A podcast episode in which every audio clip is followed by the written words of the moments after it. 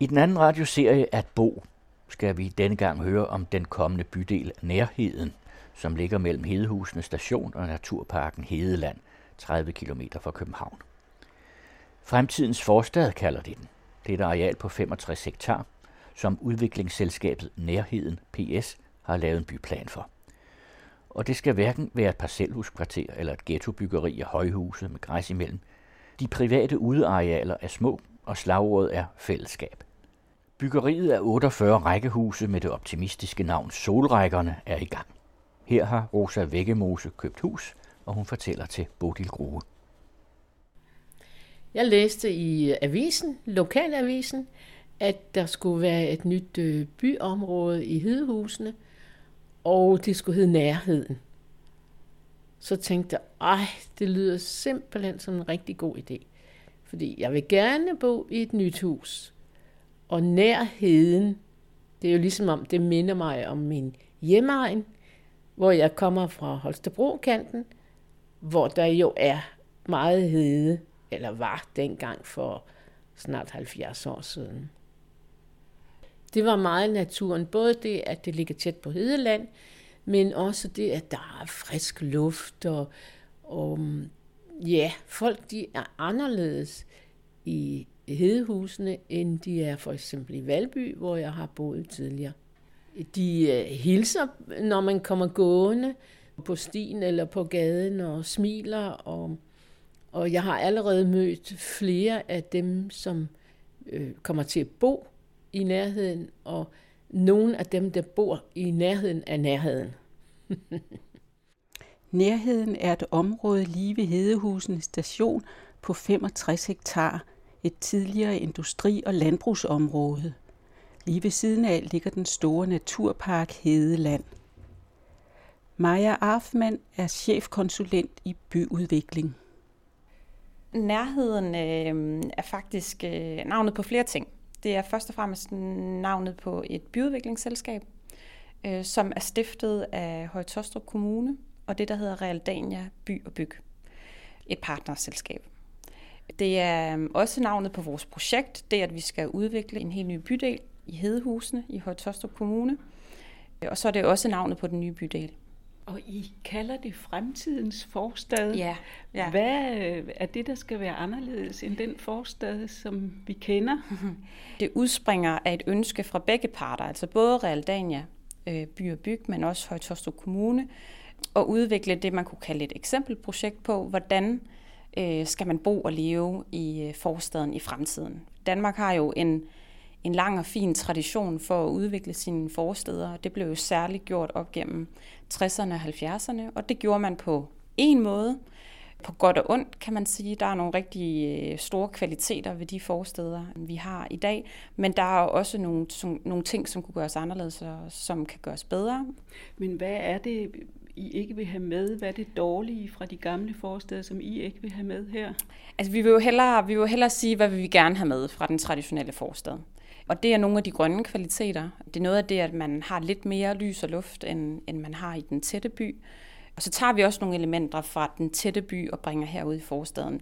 Men, men det er klart, øh, dengang der var rigtig drøn øh, på udflytningen fra storbyen, og man hvad kan man sige, danskerne nærmest besatte forstaden. Der handlede det meget om parcelhuset. Parcelhuset var jo drømmen for middelklassen, og, og der i 50'erne og 60'erne, der fik mange mulighed for at bo i parcelhus. Så det betyder, at der er brugt rigtig meget areal i Danmark på at bygge nogle relativt store boliger til familier, også med ret store arealer til have, og der er brugt relativt meget plads til parkering, også bare til noget, som er helt banalt som vejudlæg. Alle de her boliger skal jo have nogle veje, og de øh, tager noget plads. Det tænker man ikke så meget på i sin dagligdag, men når man arbejder med byudvikling, så sådan noget med vejearealer, parkeringspladser og sådan noget, det, det tager en masse plads, og det tager noget plads fra noget andet. Så man vil i vores version af fremtidens forstad ikke finde et eneste parcelhus. Så man kan godt sige, at det er lidt et opgør med parcelhuset. Forstået som mm. et hus med en have omkring? Ja, Altså et øh, enfamilieshus, kan man jo også kalde det, som er adskilt fra andre huse. Fordi man vil godt for eksempel kunne finde rækkehuse ude hos os, og det er jo Det er jo også enfamilieshuse, men de ligger så tættere på deres nabo. De er jo bundet sammen, kan man sige. Og det kan jeg også lige forklare, hvorfor det er vigtigt for os. Men bare lige for at runde det der med den traditionelle forstad af, så noget af det, der også blev bygget rigtig meget af i 60'erne og 70'erne, det var jo øh, områder udelukket med almen boligbyggeri. Og det er gjort på forskellig vis, men noget af det, der karakteriserer de områder, som vi kalder ghettoer i dag, er jo, at der er bygget alt for meget af den samme slags boligbyggeri til en helt bestemt befolkningsgruppe.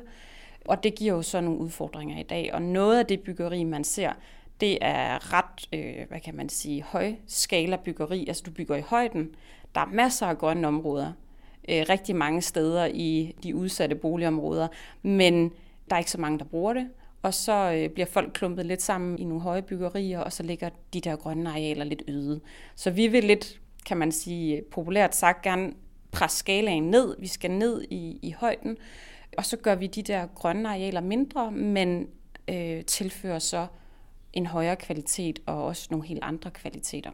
Det er ligesom modsætning i hvert fald til den klassiske forstadsudvikling. Så I vil gerne lave sådan en mellemproportional mellem ja. ghettoen og parcelhuset?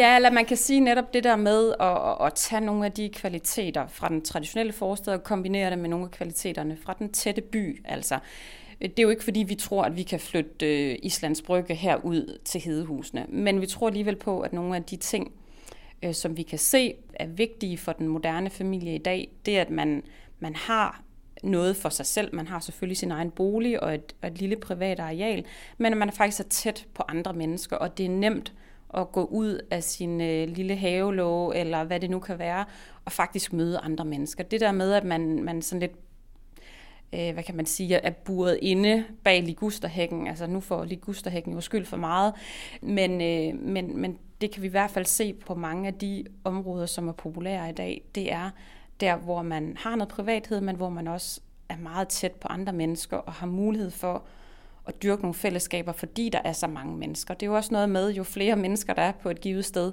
jamen jo større sandsynligheden for, at der, man har noget til fælles med nogen, og at man øh, kunne dele nogle, øh, nogle interesser, nogle fritidsinteresser, eller hvad det så kunne være.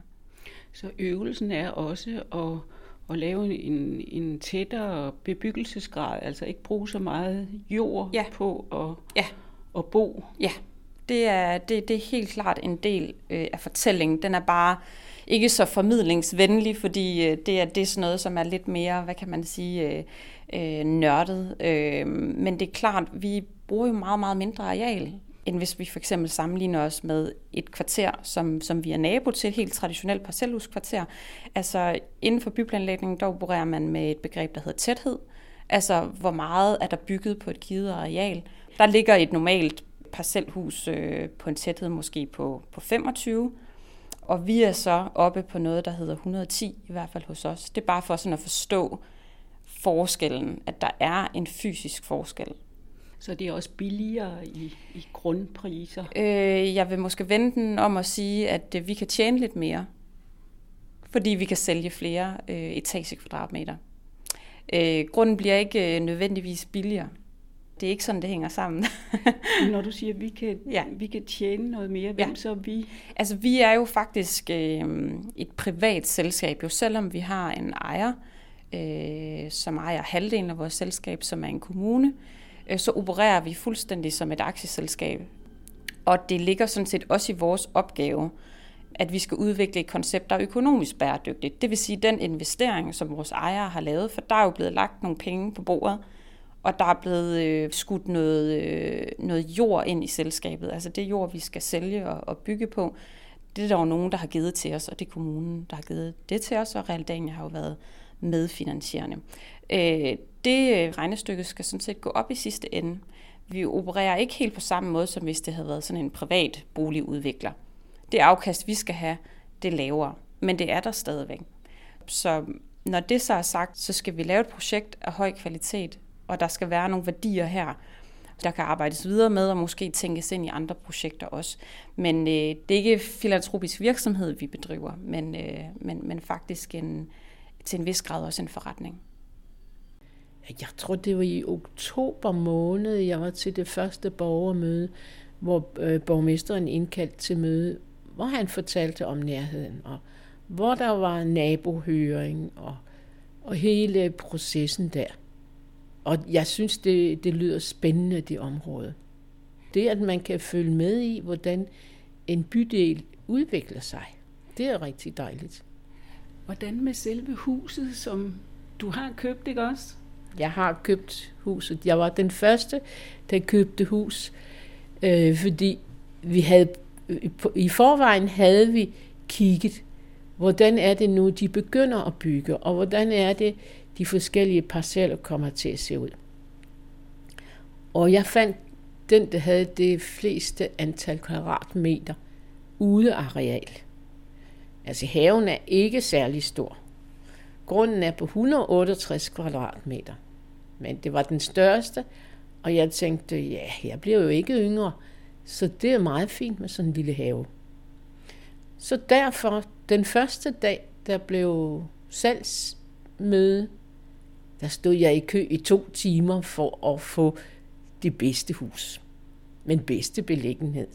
Men husene der, de er jo netop bygget sådan, så der næsten ingen haver er til, og grundene er meget små, og så satser man på, at man skal have noget med naboerne at gøre, der skal være sådan en fællesskab. Hvad siger du til det? Det lyder da dejligt. Det synes jeg da. Øh, der er jo også den mulighed, at der kommer byhaver derude. Og der kan man låne et stykke jord og dyrke sine grøntsager, eller hvad man nu gerne vil dyrke. I det område med byhaver, der vil der også komme øh, frugttræer og frugtbuske, bærbuske osv. Men hvad siger du til, at man skal leve så tæt med sine naboer? Det synes jeg, det lyder dejligt. Jeg har mødt min nærmeste nabo, en dame på min alder, og øh, vi har aftalt, at vi skal udveksle bageopskrifter sammen. Fordi jeg kan rigtig godt lide at bage, og det kunne hun også. Så vi vil holde kagefest hver dag for sjov. Jeg er ikke sådan en, der øh, kan bo alene altid og mure mig inde. Det gør jeg ikke. Jeg kan lide fællesskab. Jeg kan lide det sociale øh, liv.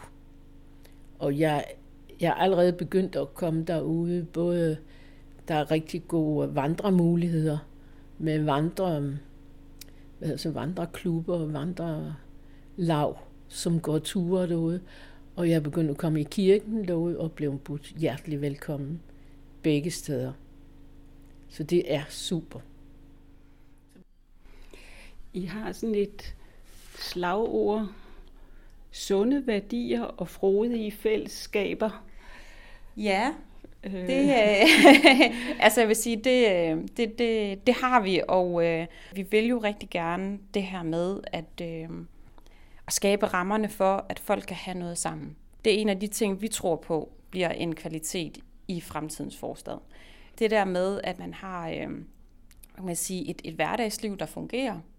Det er det, vi kalder nem hverdag. Altså, vi, vi vil rigtig gerne, at man kan få tingene til at hænge sammen her, og derfor tilbyder vi også nogle funktioner og nogle faciliteter, der kan gøre hverdagen nem. Men, Så som? Jamen, det er blandt andet nogle beboerfaciliteter. Øh, der bliver bygget en øh, helt ny skole her meget centralt i vores øh, boligområde. Det er Højtørsted Kommune, der bygger her på skolen. De kalder det faktisk ikke en skole, men et læringshus, fordi den skal kunne mere end en traditionel folkeskole. Det er et meget ambitiøst projekt, der bliver udviklet i samarbejde med Lego Education. Og der øh, integrerer vi øh, sammen med kommunen nogle beboerfaciliteter. Det kunne være gæsteværelser, værksteder, multirum, møderum, øh, café, øh, fælleskøkken øh, og så videre. Og det er jo så noget, man, man kan benytte sig af, hvis man har lyst til det. Man kan selvfølgelig også lade være, hvis man ikke vil det. Det ved man så også fra det klassiske parcelhuskvarter, at der kan det måske faktisk godt være lidt svært at mødes. Dels fordi man måske ikke støder så ofte ind i hinanden på grund af den lave tæthed, men også, hvor skal man så egentlig mødes henne? Jamen, så er det måske hjemme i privaten, men der er jo grænser for, hvor mange man kan samles der. Så sådan lidt en, en, en moderne udgave af forsamlingshuset eller beboerhuset, men, men på en måde, hvor der også er andre funktioner, så der faktisk kommer et sted med liv i huset. Øh, hvis ikke hele døgnet, så i hvert fald en, en stor del af døgnets timer. Men når I gerne vil lægge vægt på fællesskab, Er der så noget i selve den fysiske udformning mm. af boligerne og byplanen, ja. mm. der ligger op til det? Mm. Det er der. Vi plejer faktisk at kalde det sådan small, medium og large, forstået på den måde, at, at det foregår i, i forskellige skala. Altså small, der er vi ligesom inde i de her boligklynger, og der arbejder vi meget med det der med, jamen den overgang, der så er mellem det private og det fælles, at den er nænsom. Det er faktisk det ord, vi bruger. Altså det der med, at der ikke er høje hegn, og det ikke er sådan meget markant det her med, at øh, nu går jeg ind i privaten, men faktisk, at der er sådan lidt blød overgang, så man også kan vinke til naboen, uden at skulle op på en stige, øh, for at se ud over hækken, øh, og at der er kvalitet i de fællesarealer, der er. Og Hvad det, er der der?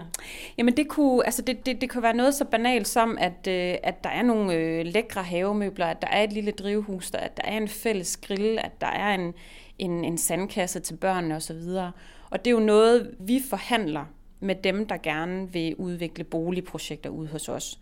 Vi må ikke selv som selskab opføre boligerne, men vi må sælge jorden til nogen, der gør det. Men vi indgår ikke nogen aftaler, før der er et færdigt projekt, hvor vi kan se, at de ambitioner, vi har, at de kan genfindes i det projekt. Så laver vi en aftale med dem. Og det betyder, at vi faktisk har relativt meget indflydelse på, jamen, Øh, hvad er det for nogle planter, buske og træer, der skal plantes? Øh, hvad er det for nogle øh, belægninger, og hvad er det for noget, de der elementer i forhold til legepladser og øh, havemøbler, alle de der ting. Hvad er det lige, der kan gøre det der ekstra? Og hvem bestemmer, hvordan det skal se ud? Jamen, øh, vi gør det sammen. Altså, fordi dem, der køber jord ude hos os og opfører boliger, de har jo rigtig meget viden omkring, hvad er øh, boligbehovene for øh, dem, der skal købe en bolig ude hos os. De er jo hele tiden i kontakt øh, med det, det, man kalder slutbrugerne, altså dem, der skal, der skal erhverve en bolig. Og vi har også valgt lidt den tilgang, der hedder, at vi kan planlægge til et vist punkt, men så må vi også give det frit, og derfor har vi også øh, etableret sådan en beboerpulje her øh, de første tre år, hvor dem, der flytter ind, kan søge om et beløb til, hvis de nu gerne vil have nogle plantekasser, eller en fællesgrill, eller en fastelavnsfest, eller hvad det nu måtte være, for ligesom at få gang i de der fællesskaber. Og det kan godt være svært, hvis man lige er en nystiftet grundejerforening, lige at få fundet ud af, hvordan skal vi gøre det, hvor skal vi få pengene fra, alle de der ting. Og der kan vi ligesom øh, skubbe lidt på i den rigtige retning, synes vi jo. Men I tør ikke helt overlade til de folk, der bor der, og finde ud af, hvad de vil stille op med, med deres fælles områder? Ikke, at det hele skal være ens overhovedet, for det må det ikke. Men det, at der er, er kvalitet i udearealerne, øh, der tror vi på, at vi, at, at vi skal sætte niveauet, og så er det selvfølgelig ud i fremtiden beboernes eget ansvar og deres eget engagement, der er afgørende for, hvordan det så kommer til at blive vedligeholdt og også kommer til at, at se ud i fremtiden. Og, og der kan jeg bare lige, bare lige for at supplere sige, at der er jo nogle ting, der foregår inde på privat grund, altså der, hvor man har en grundejerforening. Og så er der nogle arealer, som er fælles for hele bydelen, og dem har vi ansvaret for, dem anlægger vi. Og det er en, en bydelsforening for hele byen, der kommer til at drifte og vedligeholde det. Og hvad er det? Øhm, det nu, jeg var egentlig kun kommet i gang med den, der hedder Small, altså fællesskaber Small. Det, der er fællesskaber Medium, det er, noget, det er det, vi kalder kvarterpladser og lokalgader. Det vil sige, at de bliver udformet på en måde, så der er mulighed for ophold og aktivitet, igen, vi bestemmer ikke, hvad folk skal lave, men mere, at muligheden er der. Og det, vi kalder øh, fællesskaber sådan large, det er det, der hedder loopet. Det er sådan en, øh, et parkstrøg, faktisk. Det er et sted i byen, øh, hvor der er grønt, og hvor der kun er gående og cyklister, og hvor der sådan er forskellige øh, åbninger, kan man sige, med lidt mere aktivitet. Det kunne være sådan forskellige øh, aktivitetsmuligheder for sport, øh, men også bare øh, ophold og, og rekreation. Og vi, vi kalder det byens største byrum, fordi det er øh, det er både sådan en, en transportåre øh, for dem, der for eksempel skal til stationen. Den fører lige op til stationen. Men det er også et sted, hvor man kan gå tur med hunden og gå hen og lege, øh, og børnene kan mødes med deres kammerater. Og det er også, øh, det er også der, vi ligesom vender alle aktive funktioner, altså skole, springgymnastikcenter, fritidsklub og sådan noget, kommer til at vende, vende ud mod det her loop. Men tror du ikke, at det bliver sådan en transportvej med nogle cykler, der farer afsted? Øh, det tror vi faktisk ikke. Der er det jo, øh, fysikken kommer også øh, til, til undsætning, eller i hvert fald den fysiske planlægning, øh, fordi man, man kan udforme det på en måde, så øh, at det ikke bliver sådan en motorvej for, for cyklister, men at det faktisk er en oplevelse. Og vi ved jo godt, at når man øh, skal på arbejde, og man skal skynde sig til stationen og nå sit tog, så er man bare på vej på cykel. Men det er et intimt byrum.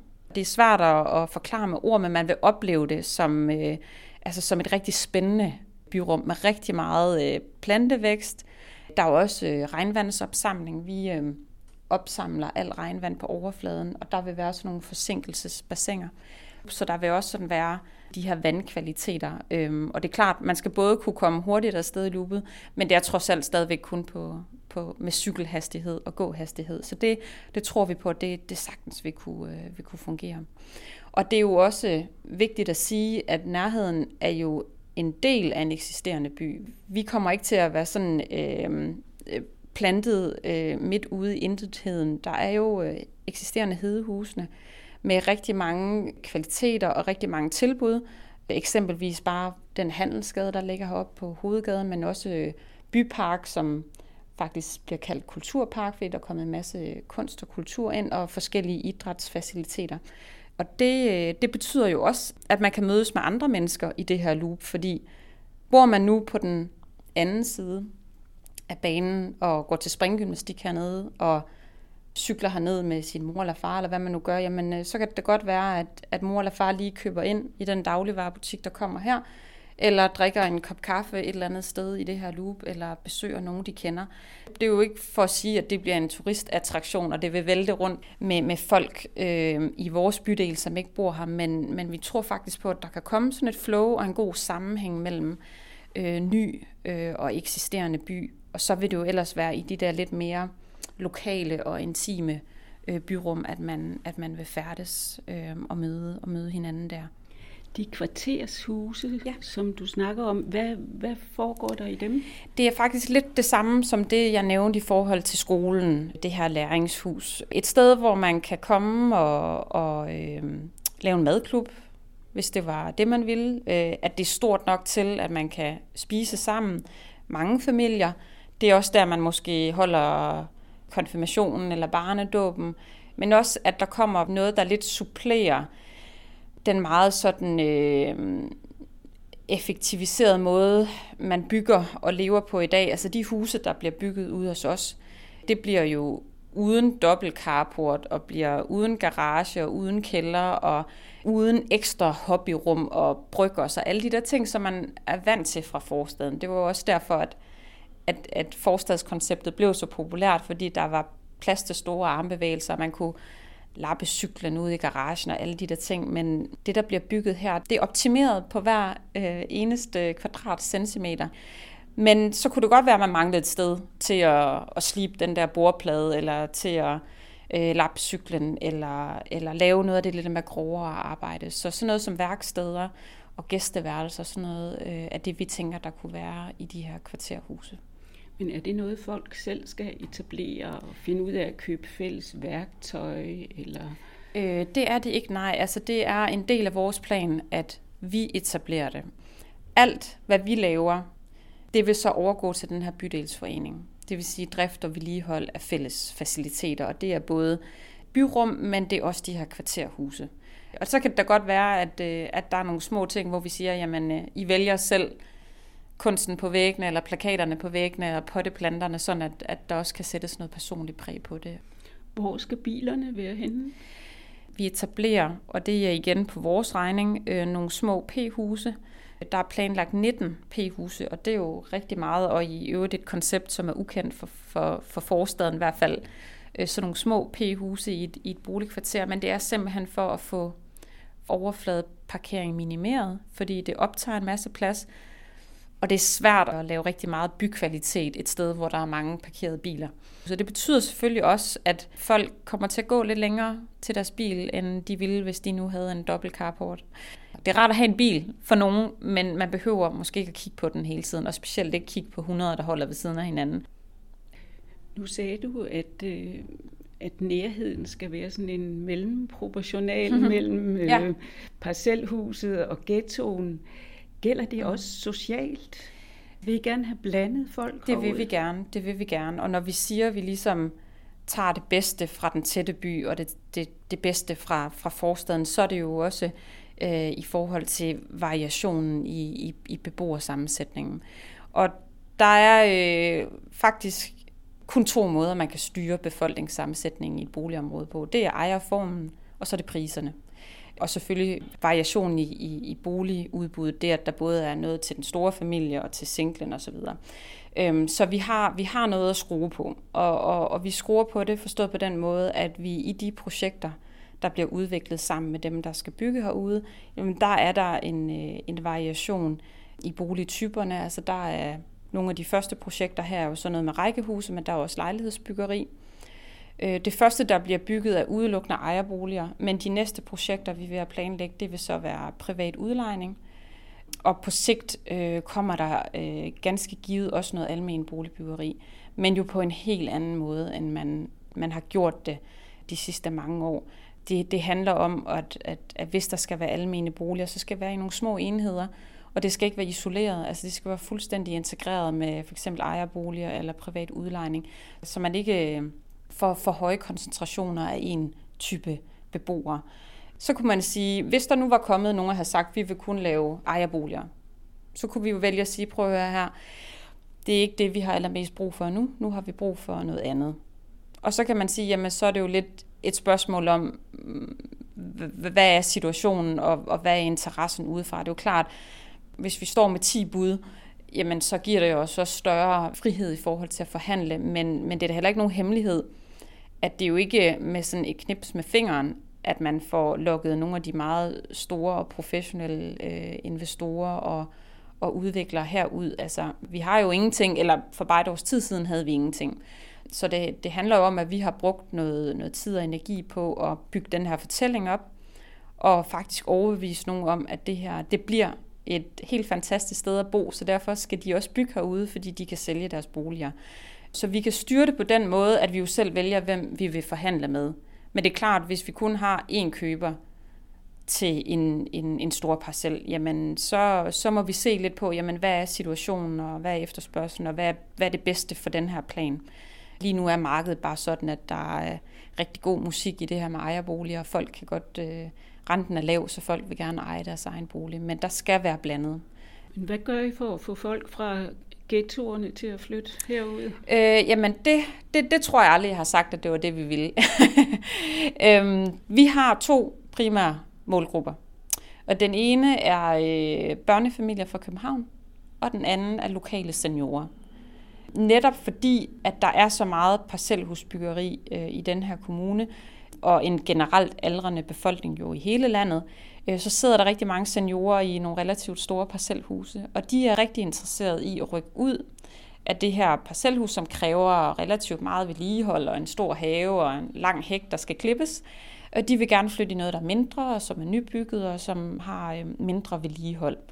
Og så har vi de københavnske børnefamilier, og dem har vi fokus på, fordi det er dem, der er nogle af de mest mobile. Altså dels øh, står de i en valgsituation, hvor de skal finde ud af, jamen, vi har måske fået vores første barn, skal vi blive ved med at bo i en lille lejlighed på Nørrebro, eller skal vi rykke ud af byen? Og der er jo, med de boligpriser, der er i København nu, at det er jo de færreste for ondt at, at, at købe hus øh, og have i København, så, så der er en overrepræsentation af børnefamilier i udflytningen fra København. Og dem vil vi jo gerne stå parate til øh, at tage imod herude hos os. Alle er velkomne i nærheden, men når vi sådan markedsfører, så er vi nødt til at have lidt fokus på, hvor vi, i hvilken retning vi gør det. Og der, der er det derfor, vi har udpeget øh, de her to målgrupper. Men når man skal lave fællesskaber, mm-hmm. så er det vel altid nemmere at, at få folk, der ligner hinanden, mm-hmm. til at gå sammen om at lave noget fælles. Ja. Altså udfordringen er vel at få nogle forskellige ja. folk fra forskellige sociale miljøer ja. til at, ja. at blande sig. Men ja. er det jeres ambition? Det er det. Det er det, og vi er fuldstændig øh, klar over og meget opmærksom på, hvordan det er menneskers øh, psyke er indstillet i forhold til at være sammen med mennesker, der på flere områder minder om, om, om en selv. Og det er ikke noget, vi kan lave om på på den måde, men vi kan jo alligevel godt forsøge, forstået på den måde, at hvis vi har blandede ejerformer, og vi har et godt blandet boligudbud, og forskellige størrelser på boligerne, vi har kvalitet i uderummene, og at vi har tænkt meget aktivt over, hvordan bevæger folk sig i den her bydel. Hvor er det oplagt øh, at mødes henne, og de her fælles delefaciliteter, som er for alle. Jamen, så tror vi alligevel, at vi har øget sandsynligheden bare en lille smule for, at øh, folk med forskellige baggrunde også kan have noget sammen. Det ved man sådan set også fra undersøgelser, at, øh, at så længe det er det der med, med aldersforskelle, det betyder ikke så meget. Det, det er mere, hvis, man, hvis der er forskel i etnicitet eller i, i socioøkonomisk baggrund, at det kan være mere skræmmende. Men, øh, så længe de alle sammen tilhører middelklassen, Ja, noget i den stil. Ikke? Men man kan sige, at Danmark er jo næsten kun en stor middelklasse i dag. Øh, så der er, der er i hvert fald rigtig mange af dem, og, øh, og det er klart, det som nærheden kan tilbyde, vil jo ikke appellere til et ung par, som i dag øh, bor på Østerbro, og som har øh, 12 millioner til at købe en, en villa øh, nord for København. Altså, det er der ikke nogen grund til, at vi forsøger at bilde os ind, at de vil flytte herud. Så vi, vi ser os selv som et sted, hvor faktisk netop øh, middelklassen, skolelæreren, sygeplejersken, politibetjenten øh, kan finde et rigtig godt sted at bo. Dem, der lever på kontanthjælp, mm. de har slet ikke råd til at komme herud. De vil nok øh, have råd til, øh, hvis der på et tidspunkt kommer almene boliger. Men problemet med dem på kontanthjælp er at de stort set ikke har råd til at bo nogen steder. Øh, og det kan vi jo ikke lige løse øh, sådan lige øh, med et, og det, det, det tror vi nok heller ikke på rigtig er vores opgave. Men Så. I kunne jo lave en plads til almene nyttige boliger. Jamen, det kommer der også. Altså, det er der ingen tvivl om, men skal der opføres almene boliger, så vil det altid være en politisk beslutning. Det er jo byrådet i en kommune, der beslutter, øh, om man vil øh, have almene boliger. For. Men vi vil gerne, og det skal der også være på et tidspunkt. Vores udgangspunkt er, at det skal være små enheder lad os bare sige 50 boliger. Det er sådan, vi tror på, at det skal gøres, fordi hvis man nu sagde, at vi, vi pakker dem hen i et eller andet hjørne, og så 200 af dem, øh, så opstår der jo lidt det samme, som man kan se historisk har været det, man ikke skulle gøre, nemlig at gruppere for mange med, med den samme øh, baggrund øh, på, på et sted. Men kommunen er jo halv ja. medejere, så ja. de kunne jo sagtens bestemme, at de vil opføre sådan noget social boligbyggeri? Det kunne de sagtens, og det må de rigtig gerne svare på, hvis de vil. Men man skal tænke på, at Højtostrup Kommune er jo en af de kommuner i Danmark øh, med den største Øh, procentvise andel af almen boligbyggeri. Så jeg tror måske også, at de tænker, det har vi måske egentlig rigtig meget af, og lige i det her projekt vil vi gerne prøve noget andet. Og så ellers udvikle, og det er kommunen meget ambitiøs omkring at udvikle de udsatte boligområder, de har. Øh, eksempelvis i Tostrup Gård, der har øh, beboerne selv besluttet, at der skal nedrives næsten 200 boliger i deres område, netop for at knække kurven øh, og, og skabe noget udvikling øh, i det område. Så, så skal der nogle andre funktioner ind. Ikke? Så det har bare ikke så meget med vores projekt at gøre, fordi der er ikke tænkt noget særligt præcist omkring øh, almene boliger. Det kunne da ellers være meget smart for kommunen at sige, de boliger, vi river ned i ja. Tostrup Gård, ja. dem, der bor der, de kan komme ud og bo i nærheden. Ja. ja. Jamen, øh, det kunne da også godt være, at, øh, at de havde sagt det, og det er sådan set også tanken, at det kan komme på tale. Det der bare, øh, hvad kan man sige, dem, der bor i Tostrup i dag, det jeg har fået at vide, det er, at de er rigtig glade for at bo der, og egentlig helst gerne vil, vil blive boende, så man prøver faktisk at, at genhuse så mange som muligt, så bygger man nogle erstatningsboliger nogle andre steder. Det kan også godt være, at der kommer nogen ud hos os. Men det er ikke noget, der er præcist aftalt endnu. Men man er også nødt til at forstå, at det her det er jo en, altså det er jo et, et projekt, som skal ses i en helhed. Altså vi har en kommune, som er stærk på rigtig mange områder, som har nogle udfordringer på nogle andre områder. Og at man har valgt at sige, at det her projekt, nærheden, det skal kunne noget særligt. Og så er det det, der er fokus på. Og så kan det godt være, at øh, diskussionen omkring al, almene boliger popper op, både i København og i planloven, og jeg ved ikke hvad, og, og det er også øh, relevant og vigtigt. Men vi har faktisk fået en opgave, som er meget bredere end det. Altså dem, jeg har mødt, det er øh, ældre mennesker, som har købt øh, et plans øh, rækkehusene. Og dem, der har købt de to plans, de er jo noget større. Det er børnefamilier. Er der nogen, du kunne, ikke kunne tænke dig at bo i kvarter med? Nogle mennesker, som du siger, nej, det gider du ikke at bo i nærheden af? Ja, 20 og røver og morder og sådan noget, har jeg ikke lyst til at bo sammen med. Men ellers så, der er ikke nogen mennesker, jeg ikke, jeg ikke kan omgås og hilse på. Tænk på, jeg har arbejdet hele mit liv med børn og forældre af alle nationaliteter.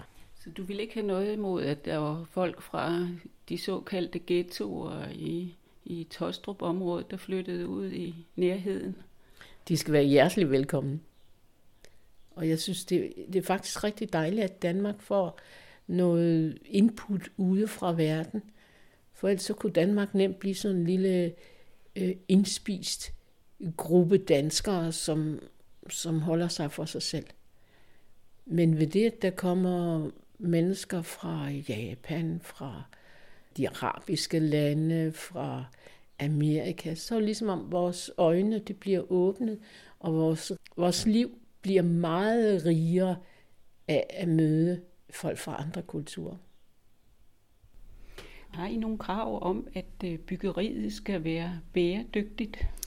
Øh, vi har en ambition om, at vi gerne vil have, at det er CO2-neutralt på det, man kalder bygningsdrift. Det vil sige, at hvis man bruger noget energi, så, så skaber man også selv en tilsvarende mængde af energi. Det tror vi også på, at vi får øh, hvad kan man sige, noget byggeri, der opfylder det.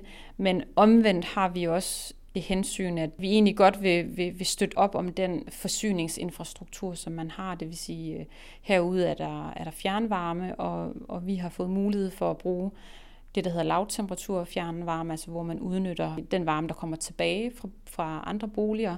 Det er en ekstrem øh, fornuftig og bæredygtig måde at opvarme sin bolig på. Men skal byggeriet, altså husene, mm. skal de være bygget af bæredygtige materialer? Det stiller vi øh, ikke som sådan krav om, og, og der er sådan set heller ikke rigtig nogen meget præcise definitioner for, hvad bæredygtige materialer er. Altså der er jo, vi har en meget stram lovgivning i Danmark, og øh, når man følger bygningsreglementet, så bygger man faktisk ret bæredygtigt i dag. Men taler I om bæredygtighed? Det gør vi, øh, men når vi taler om bæredygtighed, så taler vi øh, om det ud fra sådan en bred definition, øh, hvor det ikke kun er miljø og klima, men også den sociale bæredygtighed, og i virkeligheden også den økonomiske bæredygtighed. Og det er jo sådan lidt mere internt, kan man sige, men at sådan et projekt her faktisk også kan realiseres men har I sådan en definition af, hvad social bæredygtighed er? Ikke en, jeg sådan lige kan. det er enormt svært, og, og, og man, altså man ved jo fra forskning og alt muligt, at den findes ikke. Altså man kan jo godt lave sin egen, men, øh, men, men du kan finde øh, i hvert fald 10, 15, 20 andre definitioner.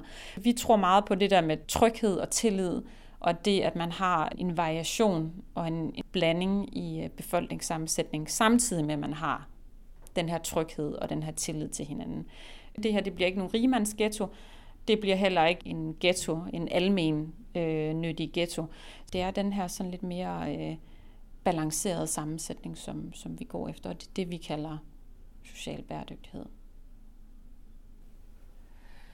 Nu er der så meget snak om bæredygtigt byggeri og økologisk byggeri og den slags. Er det noget, som du lægger vægt på? Ja, bestemt. Husene i solrækken er jo bygget af, af træ og belagt med tegl udenpå. Og det var en af de ting, som jeg synes, der var rigtig godt. Fordi jeg, jeg er ikke så glad for alt den der beton. Hvor meget skal du give for dit hus? Jeg skal give 2,3 millioner. Synes du, det er dyrt? Det er da ikke dyrt for et nyt hus. Hvis jeg skulle købe et rækkehus i Tostrup, eller Højtostrup Kommune, så ville et rækkehus 30 år gammel koste det samme. Men her der får jeg et nyt hus, som jeg ikke skal vedligeholde. De næste mange år regner jeg ikke med. Det er 85 kvadratmeter. Altså stue, køkken, soveværelse og et ekstra værelse. Jeg vil sige, Hedehusen, det er nærmest ligesom en landsby. Folk de snakker sammen, folk de kender hinanden, og selvfølgelig er der også nogen, der siger, at der er så meget slad ude i Hedehusene, men hvis man ikke har noget at skjule, så kan de jo bare sladre alt det, de vil.